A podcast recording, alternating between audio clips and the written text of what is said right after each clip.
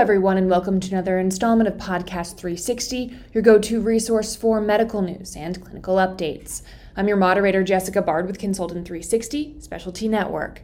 According to the most recent surveillance data from the CDC, rates of acute hepatitis C increased in 2019, with more than 4,000 acute cases reported in the United States. The highest rate occurred in people aged 20 to 39 years, consistent with age groups most impacted by the nation's opioid crisis. Dr. Paul Kwo is here to speak with us about his study, current and future strategies for the treatment of chronic hepatitis C. Dr. Kwo is a professor of medicine at Stanford University in Stanford, California. Thank you for joining us today, Dr. Kwo. How has the treatment of hepatitis C evolved?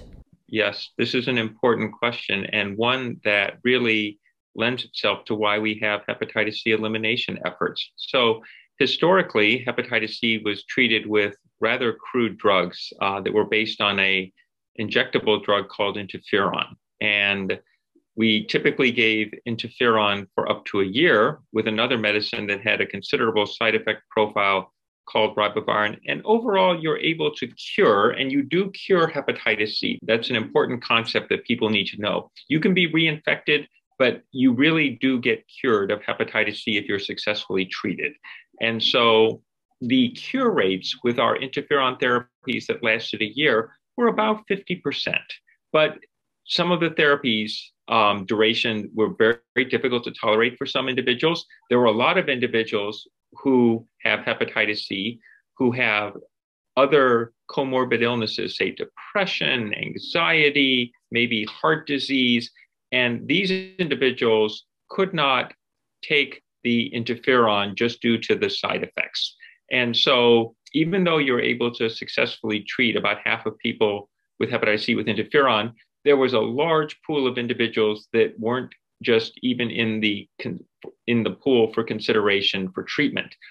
And so, what has happened over the last decade is that we have now added specifically targeted direct acting antiviral agents that interfere with the replication of the hepatitis C virus.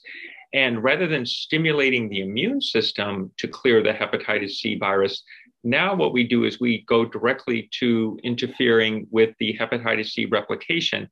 And because hepatitis C replicates very, very quickly, if you shut down the hepatitis C replication with these medicines, you can actually successfully treat or cure somebody in as little as eight to 12 weeks' time. And rather than 50% durations of or success rates, 50% success rates, we're now looking at success rates of 95% or above. And now these success rates are no longer limited or constrained by people who have to be able to tolerate the interferon. There are virtually there are virtually no populations that can't take these direct acting antiviral agents now and achieve sustained response. And hence, that is why hepatitis C has the potential, doesn't mean it will happen, but it actually has the potential to be a disease that can be eliminated without a successful vaccine. So, growing up, we hear about polio, smallpox. There's a variety of these diseases that are really well controlled with vaccination. And we don't have a successful vaccination for hepatitis C. There was a very interesting paper recently that was published that showed that there was some progress being made, but still it didn't prevent infection. This is a disease with the tools we have now that we actually could potentially eliminate hepatitis C worldwide with just treating the large pool of individuals who are infected. It sounds like hepatitis C is straightforward to treat at this time. And as you talked about, there is a cure, but why is it so difficult to eliminate on a global scale? More specifically, why and in what ways does diagnosis of hepatitis C and treatment of patients with hepatitis C need to be decentralized, as you mentioned in your research? Yes. So the biggest gap in eliminating hepatitis C right now is that a substantial number of individuals are not yet diagnosed. And so you can't treat those that are not diagnosed. And so there have been efforts worldwide to try and identify these people. And in the United States and elsewhere, people have used different strategies. So sometimes you use risk based uh, screenings. That means that if you have a history of injection drug use or some other high risk behavior, you should, you should be screened. More and more, uh, we're now evolving toward universal screening. And in fact, in the United States, for instance, our US Preventative Services Task Force actually recommended a one time test for people who are aged 18 to 79 to try to identify these individuals. In addition, we are contending here in the US as well as worldwide with an opiate epidemic. You may read about individuals, and it's really a tragedy, young individuals who are dying of opiate overdoses. And the, these individuals who get addicted to opiates and don't have access to opiate substitution therapy or needle syringe programs uh, wind up getting infected with hepatitis C. And indeed, my belief is that we're going to see, and there's already preliminary data, uh, that the pandemic that we've had this last year with the SARS CoV 2 virus is going to probably further exacerbate this. And we will probably see more cases of hepatitis C, particularly for some individuals who have opiate use disorder, they may have had their ecosystem and their support system. And unfortunately, one consequence of the pandemic has been many of these support systems have really been disrupted. As people shelter, they're not able to interact with other individuals. So, this is a challenge for everybody worldwide. In addition, there were not enough specialists to treat all of the hepatitis C that's out there. And so, as you very nicely noted, uh, we're starting to decentralize care and that means rather than use the model or paradigm that we have used for years and years and years, decades, where uh, people travel to institutions all across the world to get their assessments and their treatment initiated, and they visit university centers of excellent hepatitis specialists.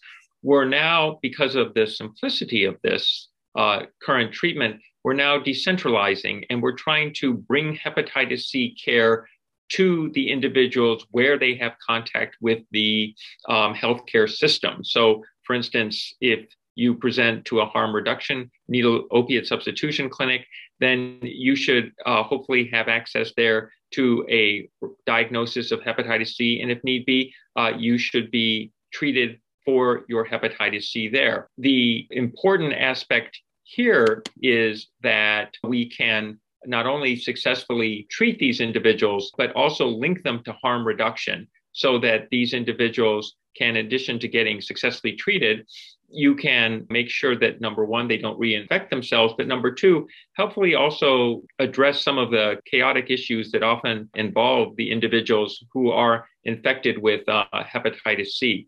Uh, we now know, and there have been multiple studies that have shown that you can actually uh, treat these individuals.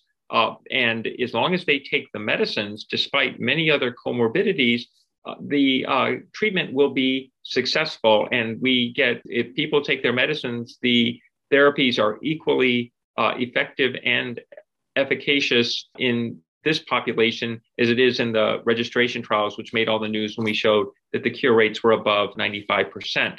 But again, this is going to involve engaging individuals who don't always have readily available access to healthcare system. Now, how can treating hepatitis C comorbidities assist in hepatitis C treatment adherence? Yes. So there are multiple models for this. That's an excellent question. And so what we need to do is that we need to, like I said, bring hepatitis C care to the community. And so this means that we're using a variety of techniques. Um, so for instance, um, there are models where we use telehealth. So um, there is a, a, project Echo, which is just one example. Uh, we'll go over a few uh, where we have hepatitis specialists that can interact with a variety of addiction clinics and, and uh, uh, just a variety of rural healthcare providers, particularly in areas where there are high rates of um, opiate use disorder and you you bring the hepatitis C care to them. You you work with the people who are caring for these individuals directly. You you guide them in their diagnosis, and again, the medicines are straightforward enough that uh, they are certainly able to uh, treat successfully these individuals. But again, to successfully treat them, multiple studies have shown you have to incorporate harm reduction measures into this That is, that if you don't address the opiate use disorder or other behavior is, is going on, then the likelihood that you're going to achieve sustained response, that individuals will be compliant with therapy, it's going to be much lower. And so other strategies have included introducing a patient to a patient navigator, for instance, who can help them through their process of obtaining medicines, check in on them that they're taking their medicines. Some people have used a technique that we uh, used frequently in treating another infectious disease, tuberculosis, where we have something called directly observed therapy. Somebody comes and, and they observe that the individual is taking the medicine. Again, the beauty of treatment for uh, hepatitis C is if you take the medicines, uh, they will work. To eliminate this disease, though, uh, we will need to engage individuals in parts of the our healthcare system that don't always have the best infrastructure uh, to address some of the issues that contribute to the hepatitis C epidemic. Why is this topic so important to research and really understand? Yes, this topic is important because hepatitis C contributes to substantial morbidity and mortality worldwide. So, viral hepatitis B and C um, are the driving forces for liver cancer. For instance, in the United States, it's still the leading cause of liver cancer, which is still one of our leading indications for transplantation nowadays. And hepatitis C worsens people's quality of life. And again, we have an opportunity here uh, by seeking out and treating these individuals to really reduce morbidity, mortality, healthcare costs. And there are, again, few diseases that one can think of in our lifetime that we actually do cure, right? I mean, just imagine for instance, we have a cure for diabetes. You had a cure for hypertension. Uh, you know, this is just so, uh, something that just doesn't happen. I will give you another example, for instance, in just gastroenterology. Um, we have another disease, uh, which you may have even covered, called Helicobacter gastropathy or gastritis. It causes ulcers, but it's the same thing. We know antibiotics work, and for instance, it's it's wonderful for that. So when I was a medical student, we had hospital wards filled with people with ulcer disease and needing surgeries. We now know that we treat Helicobacter, that the ulcer risk goes away. And now it's such a rare occurrence that you would have somebody in the hospital with an ulcer. And so, uh, again, that kind of impact really shows us that by appropriately intervening, that uh, we'll be able to markedly reduce the burden of disease. And again, worldwide, remember the U.S. has uh, some hepatitis C, but you know we're uh, not one of the areas that is um, most significantly uh, affected by, by this. But we've shown by intervening, for instance, that you can really impact on a large scale hepatitis C if you have the infrastructure to do this. And this was, I think, best demonstrated recently in a study that came from Egypt, where people uh, they created an infrastructure and they um, screened almost 50 million individuals and they had negotiated discounts for the hepatitis C testing as well as the direct acting antiviral agents. These therapies now worldwide can be available through low cost generics, which have been created through collaborations with the hepatitis C drug manufacturers. And, and the therapies now, which, as you know, at one time were quite expensive, now are extremely inexpensive. They were able to successfully treat individuals with hepatitis C and you know, Egypt, which is a, if you will, a low to medium income country, is on the pathway now to eliminate hepatitis C. And they had at one time the, probably the highest prevalence in the world of hepatitis C. And recently, you know, their efforts, they were able to successfully treat over 500,000 individuals through a national effort. By administering successfully that kind of policy and implementing it, uh, that kind of policy, uh, they are going to change the natural history of the disease for hundreds of thousands of individuals and allow those resources now that would have been devoted to treating for these individuals as they develop hepatitis C complications. Now those resources can be devoted to other diseases. And as you know, there are plenty of challenges that all countries face with regard to our health. What's next for research on this topic, and what are some of the challenges going forward to get to hepatitis C elimination? Yes. So let's talk about some of the challenges that we really need to look at. To so we still need better point of care evaluation of individuals with hepatitis C. So one of the one of the most important aspects is that in many parts of the world, we have point of care tests on a blood clot that you can measure and diagnose that you have an antibody to hepatitis C. What we really need to show is you have the circulating virus. And so that that's an area of intense research. So because particularly as we treat more and more individuals with hepatitis C, as you know, you have an antibody, which means that you were exposed to something. But that doesn't mean you necessarily have the disease. Particularly as we treat more and more individuals, we're seeing more and more people who are antibody positive but actually don't have the virus. Okay, either they got rid of it spontaneously, which happens 20% of the time. Those people are always very fortunate. Or some of these individuals are coming through screening programs and were actually previously successfully treated. What you really need, uh, one area of research that's very, very important is a, an area where you could actually have a point of care test where you actually demonstrate that the virus is present. There are assays out there now such as what is called the hepatitis C core antigen, that may be able to be utilized so that you can go to areas that are resource poor and just simply use a blood spot, demonstrate that you have hepatitis C virus. That's it. Then you receive your treatment. Some have even advocated that you could, for instance, uh, even treat in certain areas if the if you have a lot of hepatitis C, you could just use the antibody sure 10% of the time you may take you may take a 12 week or 8 week course of medicine and you actually don't have the hepatitis c but 90% of the time you would. Um, but th- that's one way if you will to try to um, make sure that you know all hepatitis c that is found is actually successfully treated. So that's one area of research. Much more research needs to be done in how to engage individuals who may not be able to comply with therapy. So, the, another very interesting area is what are the best and optimal models of care? That is, um, should we be uh, assigning, if you will, as we said earlier, patient navigators? Uh, should we have? Should we be using perhaps text reminders? How can we best incorporate harm reduction measures with our hepatitis C treatment? Because multiple studies now, and this is a consistent theme, um, is that if you engage somebody in harm reduction, your opportunity to achieve a sustained response, which again is a cure, is actually very, very high.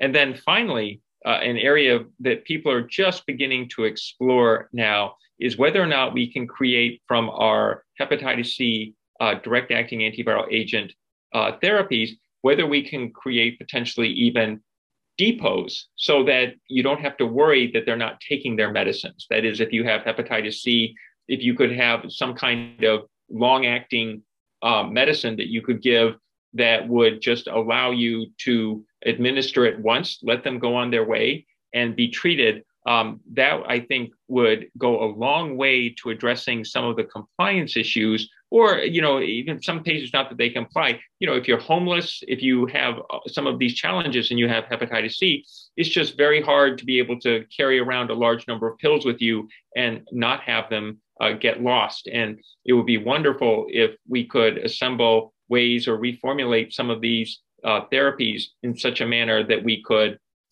just make sure that uh, after one administration, uh, that these individuals can be uh, successfully treated.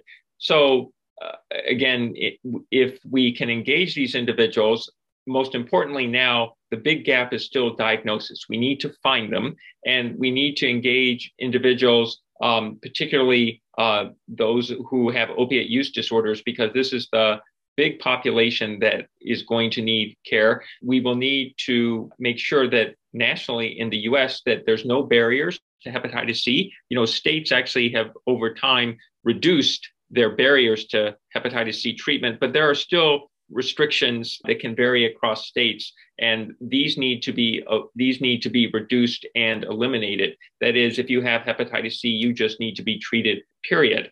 And I, I think if we can create a national policy that addresses some of these shortcomings then perhaps with resources and hard work we'll be able to get on track to eliminate hepatitis C and make this a disease that we don't really need to discuss anymore. Some of those ideas really do sound like they would be game changers and really life changing for people. Is there anything else that you would like to add that you think that we missed? Just that if you have hepatitis C, we need to continue to make efforts to reduce the stigma that are associated with hepatitis C. Um, as we tell individuals, some of whom just can't believe they have hepatitis C, you know, it, it, it's an infection and it is one of the diseases that can be cured.